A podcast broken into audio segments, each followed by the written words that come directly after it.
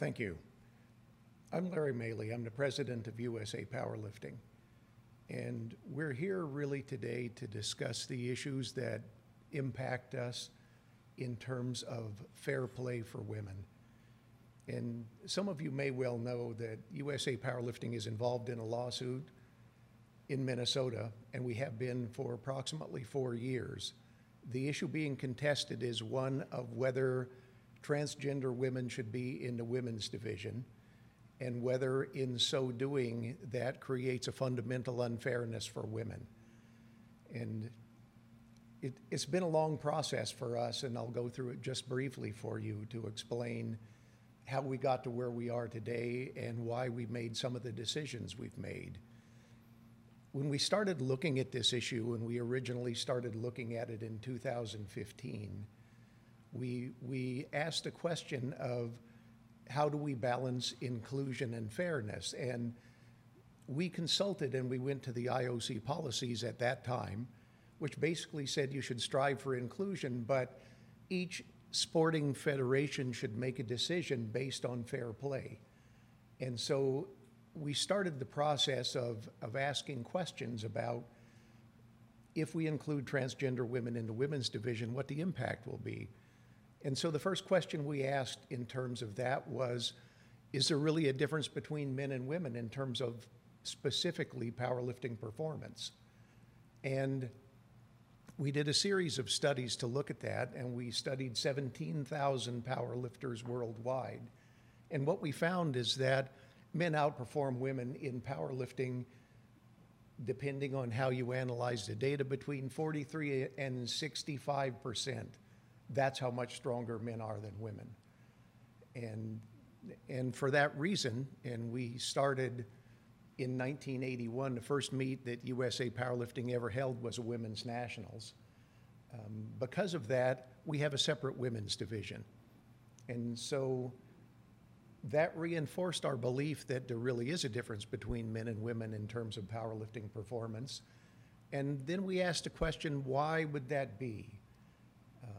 For, for obvious reasons. I mean, it seems obvious probably, but we also have access to youth data. And our, our thought was that if you mature as a male, then you carry with you some advantages that are immutable. They can't be changed. And we studied our youth data and we looked at the youngest of children for USA Powerlifting, that's eight and nine year olds and we found there wasn't a significant difference in performance for a variety of reasons, probably. Girls, um, for the detriment of boys, are probably more poised and more technically sound, if you will. But at 10 and 11 years old, the differences start to emerge, and that's coincident with the emergence or the onset of puberty. At 12 and 13 year old, the difference is profound. It's almost 30%. And as power lifters age into adulthood, you see the differences that we found. And so the question is, again, can we include trans women in the women's division? And so the next question for us was, can that be mitigated? Can you overcome those differences? And so we looked out there and we consulted experts and looked at the data, and it looks like with hormone therapy, there's about a 10 to 12 percent reduction. There's some more recent data that says it's less than that, but that still leaves us with a 30 to 50 percent difference in terms of performance. And that can't be overcome. So our decision in terms of our policy was you can't include trans women in the women's division because that is fundamentally unfair to women. Um, so we, we thought about I mean, USA Powerlifting is a, a, welcoming and friendly organization. We thought about how do we get people involved and how do we do it in a way that is not inherently discriminatory. And so we consulted experts within that field. We talked to the gay games and to see what they were doing about it. And they developed a division called the MX division. The MX division is for transgender and non binary and supportive people, and we made one. We have an MX division. Um, and it's growing, small but growing. Um, And we thought that was a reasonable way to include people and to welcome them. And, and as I said, we're a a friendly and welcoming organization, so whoever comes on down and lifts, everyone in the crowd cheers and they don't care. They just want to see people do their best, and we offered that opportunity. Flashing forward to four years ago, we were basically sued in Minnesota. It started with the Minnesota Human Rights Commission, but is now in district court in Ramsey County, Minnesota, where we're being sued for discrimination. And we have received a summary judgment. We'll, I'll get back to that. We disagree, obviously. Um, that says that we are liable for discrimination in Minnesota under their statutes. It's been a significant hardship for us, but it's been very difficult as well over time. Um, in terms of the sentiments of our own constituency. And over the course of this process, um, we've had the occasion to talk to numerous people, both male and female, to, to gauge their sentiment. And what we found is that people universally or virtually universally support our policy, but people are also reluctant to talk about it. And some of us who have been at the forefront of this issue um, eh, have suffered for that. And the same goes for, particularly for women who would speak out on the issue. Um, they receive threats and are characterized as bigoted, and um, the threats are, are across the waterfront, really. Um, they have to do with threats to vocation, they have to do with threats of association, they involve media attacks, and some of us have received physical and uh, other threats directly. So um, to, to speak out on this issue for us and for a number of our constituents, our members, has been very difficult. What we know privately is that many people support us and believe that the path we've taken has been the right one to, to ensure opportunities and fairness. Um, moving ahead to where we are today, um, we have been ordered out of business in Minnesota. Judge Patrick Diamond of Ramsey County issued an order on April the 11th that said, you may not do business in Minnesota. You may not sell memberships. You may not hold competition in Minnesota. And that directly affects about 650 to 700 people. Um, and, and so they have no opportunities to compete. Interestingly enough, this lawsuit is about the inclusion of trans women in the women's division. The impact, however, is widespread. It involves men, they can't compete. It involves youth, they can't compete. And in order to do so, those who still have a membership have to travel out of state to compete somewhere else, creating basically a hardship for them. Um, we've appealed this decision, and as of Thursday, we filed our appeal with the Minnesota Court of Appeals, and we believe that Judge Patrick Diamond got it wrong. We believe that he misinterpreted. His in- legal interpretation of the Minnesota statutes are wrong, and let me be a little more specific. In the Minnesota statutes, discrimination is banned with an exception in sports unless it alters the fundamental character of that sport. And from our standpoint, allowing women to be beaten by 30 to 50 percent fundamentally changes the character of sport for women. But we believe as well that Judge Diamond has gotten it wrong on a number of legal points, though there's things we'll contest in the Court of Appeals. One of the things that that comes up in this argument very frequently is the issue of the science. And part and parcel of our decision in Minnesota is that basically the science doesn't matter. Um, that the issues of mental health, the issues of prior unfortunate circumstances are more important than fairness in sport. We heartily disagree with that.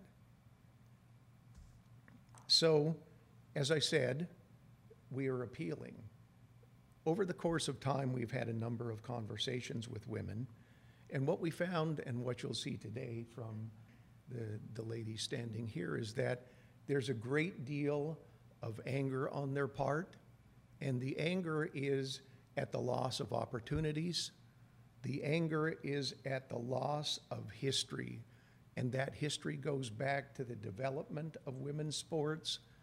And as a, as a former coach of the women's national team, it's been a long time coming for equality in terms of women's sports. And so they're angry about the loss of that hard work and that history to get to where we are today. But more than that, they have a sense of personal loss. The lo- sense of personal loss has to do with the fact that they, like all athletes, work for years on end to perfect their craft, to maximize their performance, to peak at the right time. And the fact that they believe that in many circumstances, they will go to a competition, do their best, and lose anyway is, is heartbreaking for them. And so that's what we found. Um, we found that there's a great deal of anger at the loss of personal space um, and personal safety in terms of perception. In, in short, they feel victimized. And as I said, many of them have been threatened both in terms of social media, but personally. Mischaracterized in terms of personality and fairness and bigotry, which isn't true.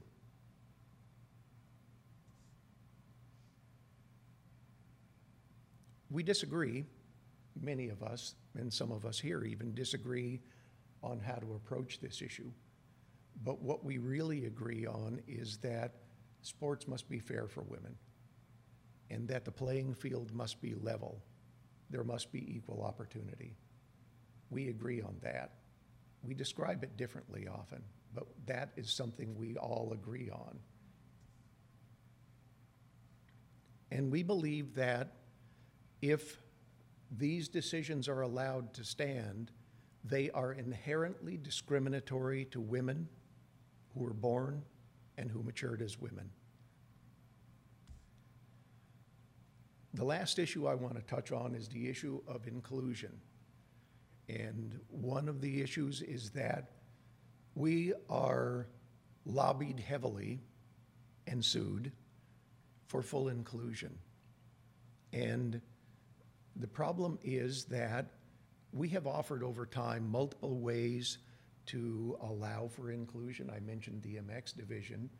We've also put on the table the idea of following the dominant international federation's rules for inclusion of trans women.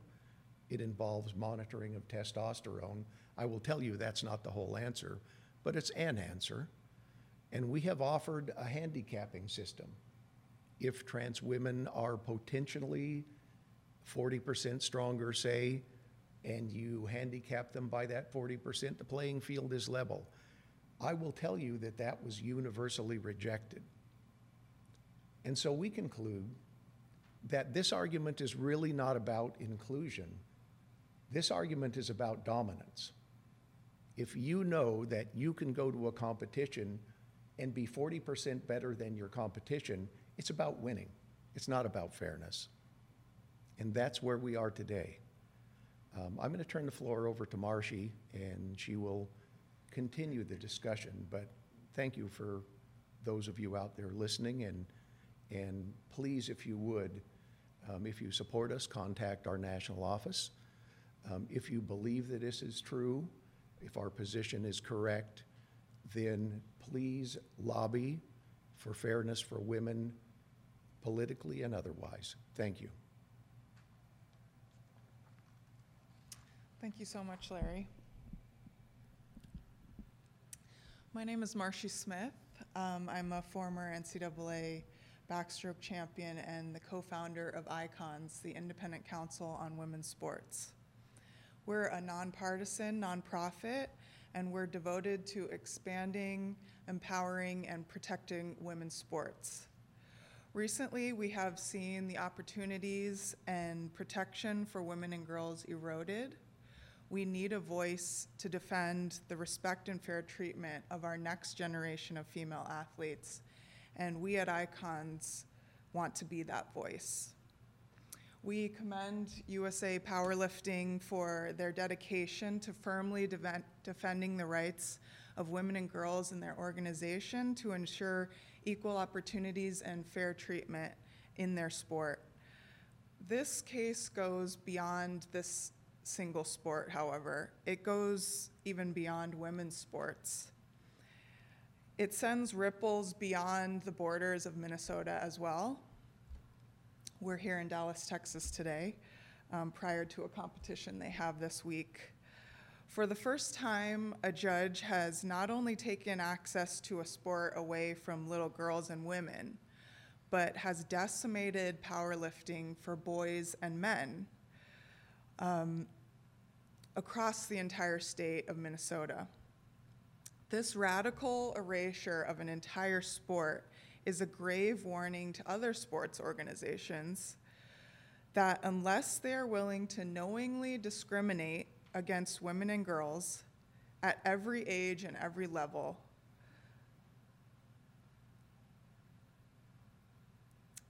their beloved sport could be next on the chopping block. We all understand the injustice of this. We all understand the injustice of this. All of Minnesota's girls are being targeted and mandated to accept sex discrimination in order to accommodate the preferences of one single male athlete. And USA Powerlifting is not willing to accept that without a fight. At Icons, along with the rest of the women here and many more that couldn't join us today, we are joining their battle for justice in the sport. The Independent Council on Women's Sports will be filing an amicus brief this week before the Minnesota Court of Appeals to ask the court to correctly interpret the Minnesota Human Rights Act to protect the rights of women and girls to compete in their own eligibility category against other women. We have over 40, over 55 signatures and statements from now sadly former Minnesota USAPL members who have signed onto our petition in support of fair treatment for female athletes at iconswomen.com. We encourage everyone to support their organization in their appeal and contribute to female athletes in this and other legal battles we must fight right now. Please contribute again at iconswomen.com and sign your name alongside them on our petition and contributing and, and consider contributing. And I'm very excited to hear from the rest of the female athletes on this panel. Here's April. Good morning. My name is April Hutchinson. I am a powerlifter from Canada, and this year I have a placement on Team Canada. I won't be referring to my federation um, just out of fear of getting suspended. Um, I started my my journey into powerlifting in 2019 as a way to help me with some mental health and addiction issues. It was in 2019 that um, I lost my will, my fight, my strength to uh, to live. Basically, I, I, I thought there was no end or no cure or help for my addiction. I ended up attempting to take my own life, and um, I ended up in the ICU unit on a breathing tube. When I woke up, I, I basically had two options. It was to either to live or to die, to give up. Well, um, when I received, when I got out of re- or, sorry ICU unit, I um, checked myself into a, a rehab. When I exited the rehab, literally the day after, I started powerlifting just as a means to keep fit, to keep active, um, as a way to release any type of emotions I might have, like anger or, or fear or depression. In 2019, as you all know, was only probably a couple months before COVID had hit the world and flattened it. At that time, everything was canceled, uh, jobs were lost, um, I still was working, but I had a lot of extra time on my hands. So I started training in my friend's garage. I would work every day and then go and train for about two hours after work. Within a year, I had numbers that would qualify me for Team Canada, the national team. Um, at that time, there were no competitions. There probably wasn't a competition for another a year after that in uh, 2021. When I went to that competition, I ended up getting gold medal, and which gave me the placement onto Team Canada and sent me to Worlds in 2022. Um, during this time, I did discover that one of the athletes who I had been talking to was a, uh, a male born athlete, a biological man. I asked this individual if he had planned on competing at uh, the next competition, or let alone going to Worlds or Nationals. This male born athlete replied that he, he would be going and competing. I told this individual that I thought that was completely unfair to biological women. He then blocked and delete, deleted my contact information. We never spoke again. When I went to my federation to explain the matter and to tell them there was a male born athlete, they simply ignored my pleas and my emails. Again, uh, a year later, I contacted them and they actually sent me a letter of disciplinary action and threatened to suspend me if I talked further about the situation.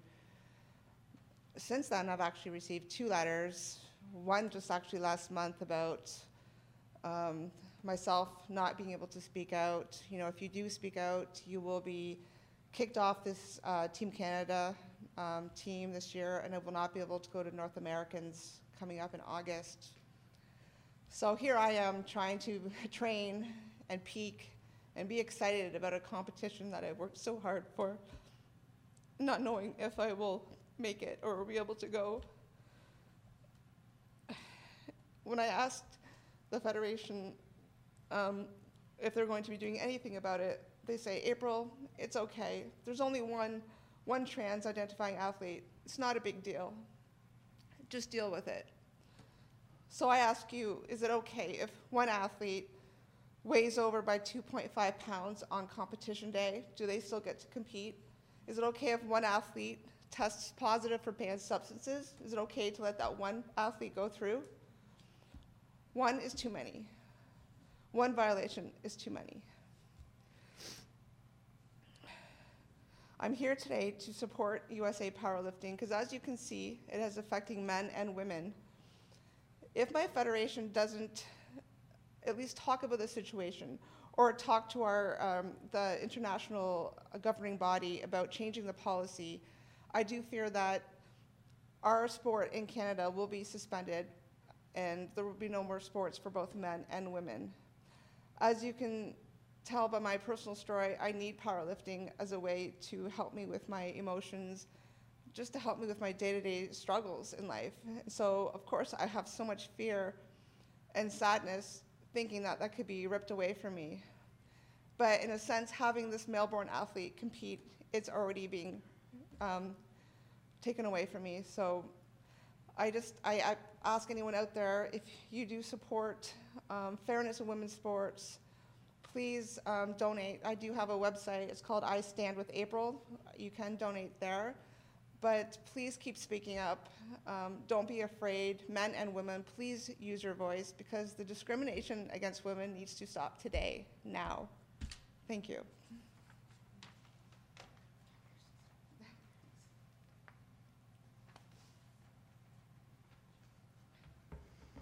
Hello, my name is Jade Dickens, and I proudly stand up here with USAPL and Icons and thank them for this opportunity to be able to speak out with my voice for all Texans, for all female athletes in Texas. I am a proud mother of two daughters and also have been a long term member of USA Powerlifting for over 20 years. USA Powerlifting has allowed me as an individual to explore the world. They have allowed me to be able to share my experience and share my knowledge with other athletes, with other girls. I have been so proud to be a member of USA Powerlifting for all of these years. And nothing makes me prouder that they are taking the stance to protect not just me, but every other female that wants to step onto the platform. Larry, I thank you from the bottom of my heart for taking this on because I know it's not been easy. Men and women of all ages deserve equal opportunity and access to sports. That's true.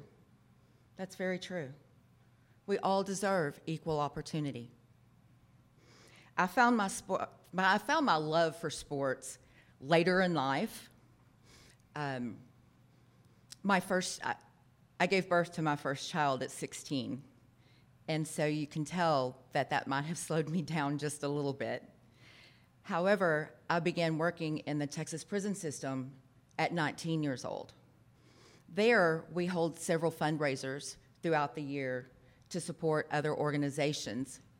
We were able to do a Special Olympics fundraiser, and we did a bench press competition for throughout the state.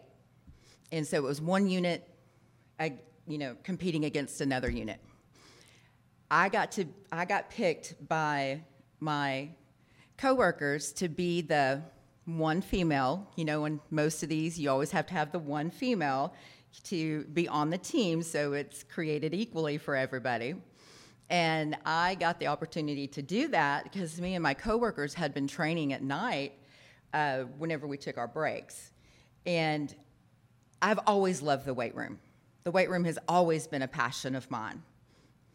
I never thought about competing. But as soon as I got up there and I did the lift for that Special Olympics uh, fundraiser, it was there. It was there. I started looking around and found a competition, a powerlifting team just 20 minutes down the road from me. And it was our, is our vice president, uh, Johnny Graham, who's been my head coach for over 20 years.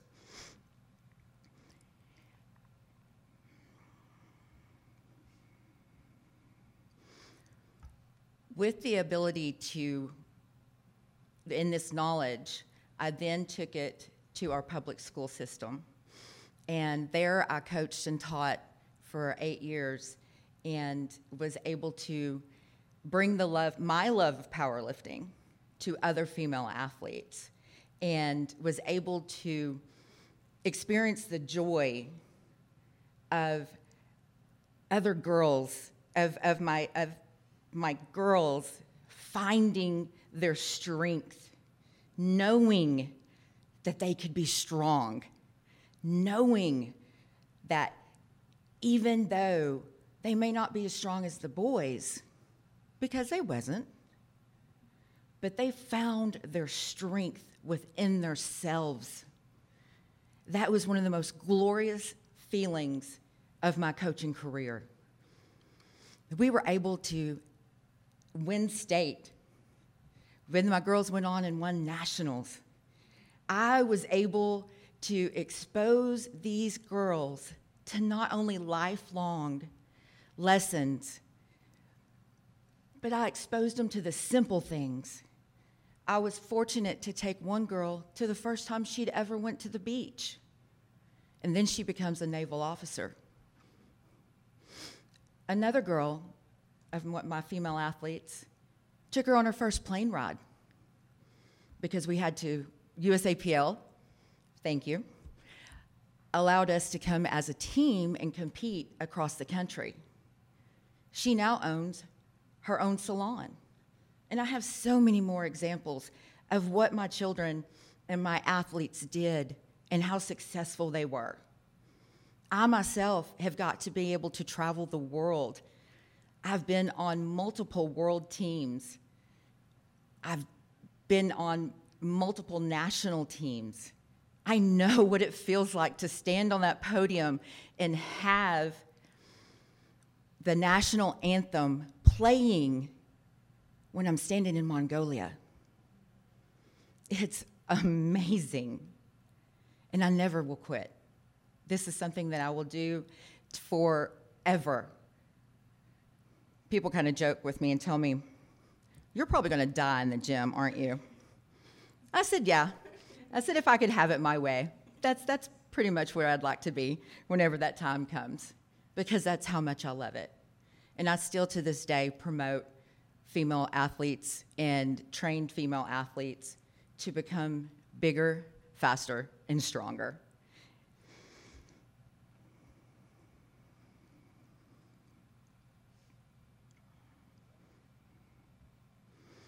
It is unfortunate that Minnesota is has taken the actions that the one judge has taken the actions that he has to remove these opportunities from everyone. That has a lot to do with why I stand here. I also, through the help of Texas Values and Save Women's Sports, I have helped advocate legislation down in the Capitol here in Texas, which I will continue to do as much as possible, whenever possible.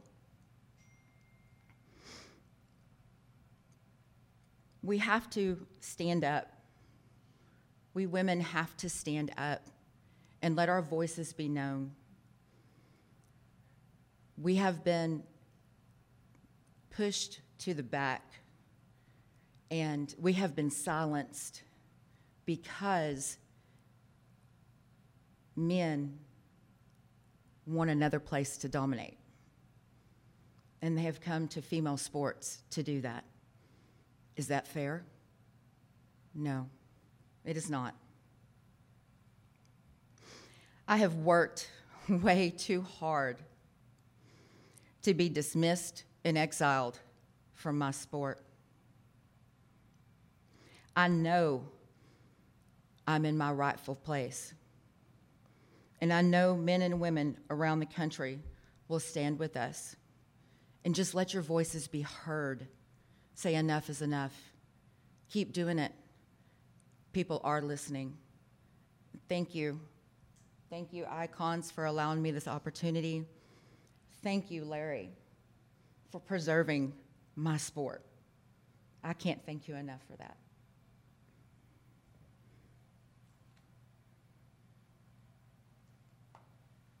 Good morning.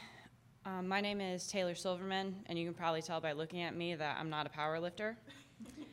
but I'm, I'm happy to join USA Powerlifting and Icons here today to share my experience as a skateboarder, because in skateboarding, there are many males competing in women's divisions. I've been skateboarding for 12 years, and for the past several years, I've traveled around the country competing. And on three separate occasions, I've competed with males and women's divisions once in California in 2018, once in Illinois in 2020, and a third time in Nebraska in 2021. And it was a different male each time. In both Illinois and Nebraska, I was bumped out of first place into second place. And in the third contest, not only did I lose out on first place and the recognition that I had earned and deserved, I also had my paycheck cut by Red Bull while the male received $5,000 of prize money intended for female athletes. I remained silent during the first two contests.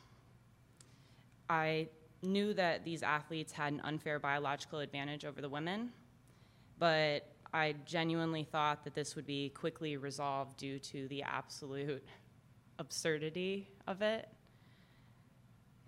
I was also nervous to speak up publicly due to the bullying and even violent threats that I had seen faced by anyone who dared to question so called trans rights activists advocating for male inclusion in female sports. But after the third contest and watching this only get worse, impacting more women in skateboarding, and hearing of stories of this impacting just about every other sport, I started to feel really guilty for not standing up for myself and the other women who were facing this issue.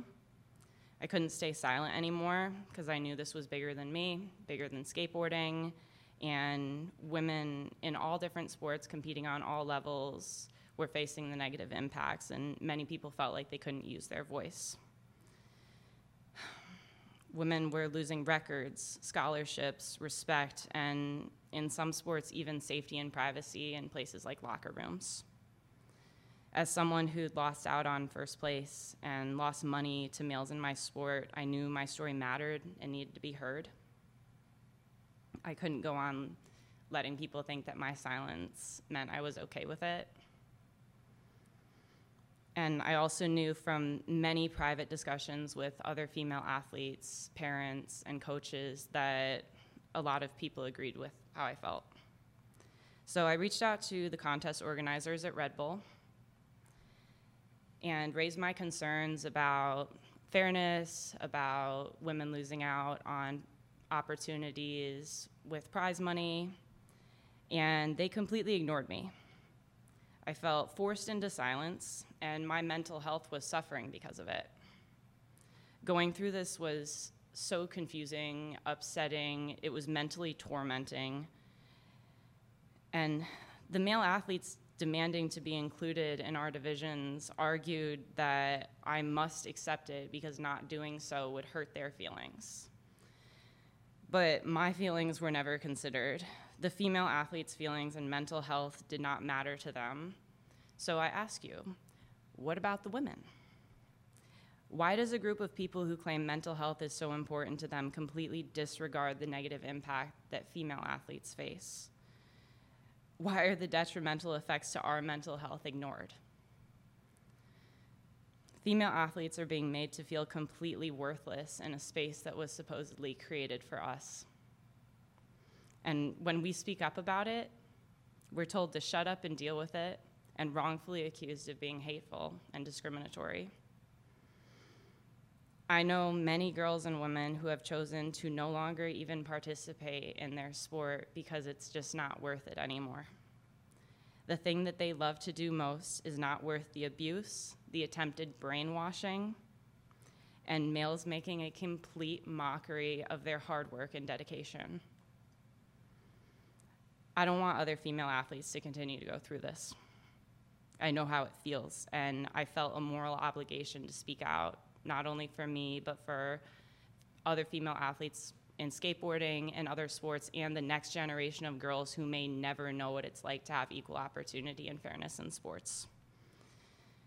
So, over a year ago, I shared my story on social media, and it immediately went viral. I received hundreds of thousands of, sup- of supportive messages and comments from others who felt exactly the same. And all of us who want to restore fair competition for female athletes are not anti trans, we're pro woman. I actually think the males who feel entitled to participating in women's sports divisions need help with their mental health too.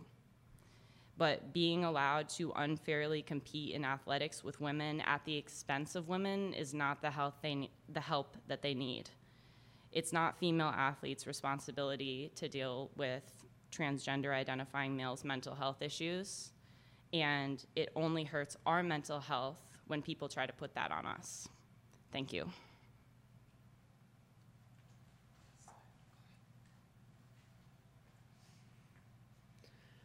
Hi, my name is Kassidy Comer, and I'm a retired female athlete. Um, I am honored to stand with USA Powerlifting and Icons in order to support this cause. I was recruited to play basketball at Midwestern State University in Wichita Falls, Texas. And I am honored to stand here and speak before you all today. I'm here to share my own story and to speak on behalf of millions that feel the same as I do but do not have the same voice. The underestimation of the importance of this issue has become a major problem, and I strongly feel that we stand at the precipice of either a major win for women everywhere or the destruction of women's sports as we know it. I have played basketball since I was 11 years old. I began my journey with the school team and discovered a love for the sport. I was one of hundreds of thousands of girls who share the same story. As I went on to play in AAU basketball, I chose to practice against males who are males, and I discovered the innate differences. For starters, I'm very tall. I never played against a girl that was taller than me. This is important to note because of both the average size and the average strength of men versus women. Any height advantage I may have had over other women is completely overshadowed by men competing in the same position as I do. And in strength, this difference is even greater, as noted before by these great people before, before me. Men have numerous biological markers that cannot change even after undergoing re- hormone replacement therapy and ensure that sport, in sports like powerlifting, they can dominate. On multiple occasions, I have chosen to play against men in training. In practices and scrimmages, I saw that even junior high boys were taking on high school level girls easily and winning. In practices, I quickly realized that the strength and speed difference, differences between the two sexes were immense. I confidently approached games against and practices against girls, but each time I went, uh, each time I went against a man, I walked out with a sense of defeat because even though I had given my best, I had still fallen short. The separation of sports based on the biological truths of age, sex, and in some sports, weight, is for the safety of the athletes, and now this is at risk. Though there is always a possibility of injury in competition, especially at the collegiate level, shouldn't we seek to limit how many injuries we are potentially facing that can be career ending in some cases? The very acceptance of men and women's sports would not only place these women in more harm, but they could lose their own roster spots, places with their teams or federations, and they can lose scholarships or winnings.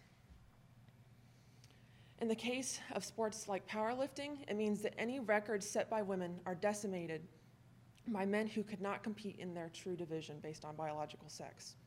How is this fair to women who have worked tirelessly to build their strength enough to compete at such a level? So often in this discussion, we only address the physical risks of women being forced to play alongside biological men. But there is also a very real emotional and mental risk. We as women athletes fight for the chance to earn limited roster spots at the collegiate level and in places like national teams.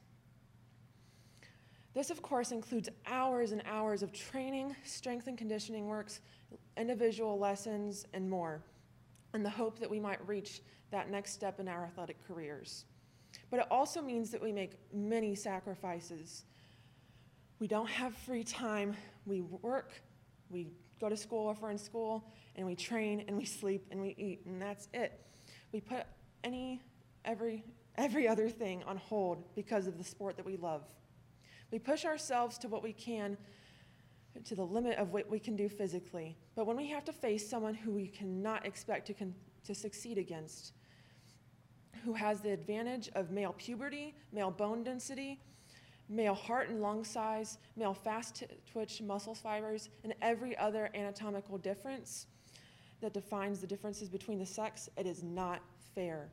For as long as men and women's sports have existed, they have been divided by biological markers of age, weight, and of course, sex. These markers exist to keep the athletes safe as, as safe as possible. And now these are all at risk. So please, please stand, use your voice. I know there are so many women out here who feel the same. So please use your voice. Thank you. Riley Gaines had a emergency meeting this morning. She had to fly out last night, but we're going to um, play her video recording and her statement. Hey guys, this is Riley Gaines. Um, I'm a 12 time All American swimmer and the advisor for the Independent Woman's Voice. And I just wanted to share my support for USA Powerlifting and protecting women's sports, protecting sports, protecting the sport of powerlifting in general. Um, in my senior year of college, we were forced to compete against biological male Lia Thomas, who was formerly Will Thomas, who swam three years on the men's team at University of Pennsylvania before deciding to switch to the women's team. Um, I watched as Thomas won a national title, beating out every female in the country by body lengths. Um, the next day of competition, Thomas and I raced in the 200 freestyle, which ultimately resulted in a tie. And upon tying, the NCAA told me, official told me that I didn't get to take the trophy home because Thomas deserved it all for pictures. Um, the message that sent to me was that we were reduced down to a photo op to validate the feelings and the identity of a male at the expense of our own. Not to mention the locker room scene and what that looked like and what that felt like for us as women. Um, we felt as if our privacy and our safety and our dignity didn't matter. Again, as long as we were appeasing this one person. To be totally frank, what that looked like was we were undressing next to a six foot four, 22 year old male, fully intact with and exposing male genitalia. Unbeknownst to us, we had no forewarning of this. Um, it felt like betrayal. Um, the people who were supposed to be protecting us failed miserably. And that's why I'm so incredibly grateful for Larry and for his team for not backing down, for standing firm and saying that women's sports should be for women. And I'm acknowledging how this is now a lot bigger than just women's sports. This is affecting the sport of powerlifting as a whole.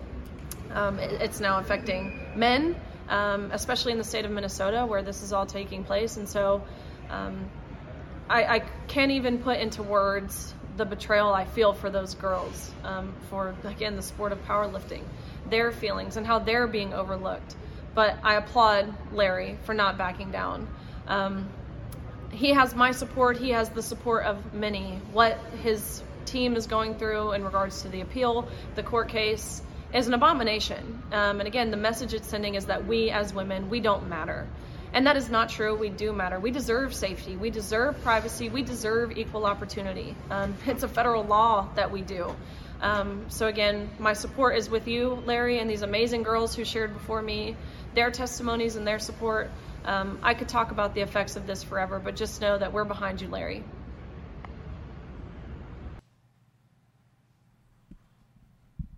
Just a few brief closing remarks, I guess. I, I'm grateful for the support of all of the women here who have taken the risk to come out to tell their stories, um, some difficult and some painful, and for the support of USA Powerlifting. Um, we were the first NGB to actually address this issue. Um, we were the first to actually say that it matters, and it still matters. And if you believe that, um, please, the most important thing you can do is to speak up, to know that there are people out there who will support you if you do, um, and and help with the negativity that you may well experience for it, um, and make your voices heard.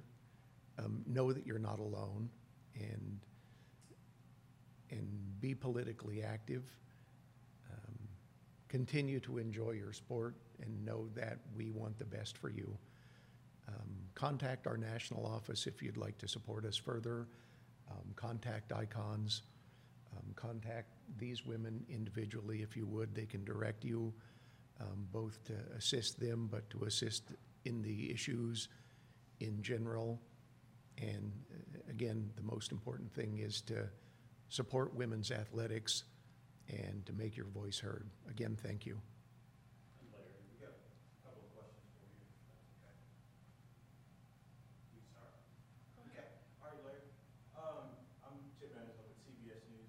Yes.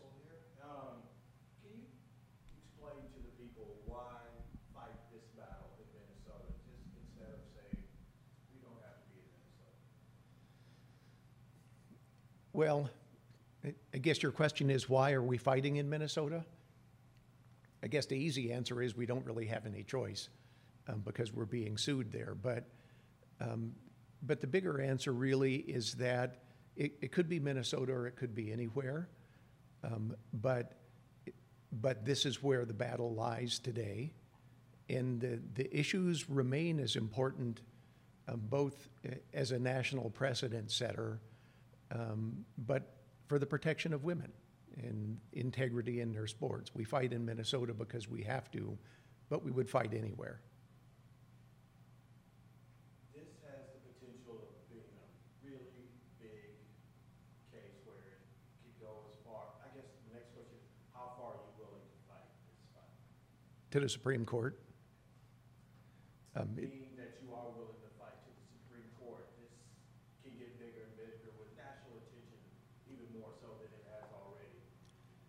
Willing to back down on this? No. Um, And, and just to rephrase Tim's question, Tim's question was, how far are we willing to fight? And, and it's, it's a principle issue. And the issues, the, the principles here are about fairness and equality. And um, that's really, for us, a level playing field, a fair playing field is what we're all about. Um, It's our 43rd year, um, and, and we have fought for fairness in sport, and we started fighting for fairness in terms of strength-inducing drugs, and this is just another, a- another phase of that. So, You weren't even willing to create another division. Yes, we did, actually. It- agreed that. What about the sports, and, and it still didn't work.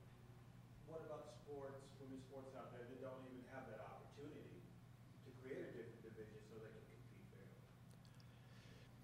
The, to, to rephrase Tim's question, the question is about the MX division that we formed um, for transgender and non-binary people to um, basically preserve the, the fairness in the single-sex divisions, for want of a better description, I guess. Um, and we did that because, again, we want to be inclusive. And if, if you know what the USA Powerlifting is like, um, we're really sort of a family organization. We're almost 30,000 now, but, um, but if you go to a meet, everybody supports everybody, and it's, it's really a remarkable thing to see a competition where your competitor, who you may well beat if you get this lift, cheers you on to make that lift. That's how we are. That's what we're about. And, and that's how we are regardless of where you're situated. And, and that's why the MX division, because we want to include people and we want to um, support them as well. And, and knowing that people fight personal battles to get on the platform to begin with, we applaud that. But we don't applaud it in such a way that it takes away from other people's experience and performance. Um, your earlier question, how far will we fight it? We know we're a national landmark. Um, we're, we're really, although there are a number of other cases in the country looking at sports and looking at um, inclusion versus fairness kinds of issues, we also know that we're at the forefront of that. And, and the unfortunate downside for us is that we're really a sports organization. We're not political. Um, we just want to have sports. Um, but we, we are forced to become activists to preserve our, our lifestyle, basically, and uh, our perspective on fairness. And, uh, Larry, have you had any dialogue with the LGBTQ, uh, community? And if you share that dialogue, I I can, I can imagine that there is quite a few that actually agree with, with you. One, one of the interesting things about powerlifting is, is that it's, as I said, inclusive, but um, with, with many sports, there are uh, a high number, I guess I could say, uh, a noticeable number of, of gay and lesbian people involved. Um, almost across the board, um, of, of all the people we talk to, they're supportive of this position. Because regardless of their um, personal preferences and lifestyle, um, they come to USA Powerlifting because they perceive it to be a fair and welcoming place. So, um, re- regardless, um, those of our members um, who are similarly situated are supportive. Um, most of the criticism and, for want of a better description, the brain damage we receive um, is from outside of USA Powerlifting.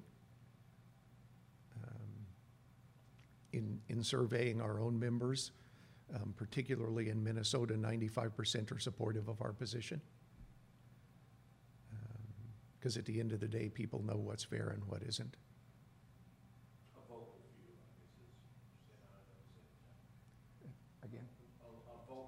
few, I guess is, saying I know, saying. I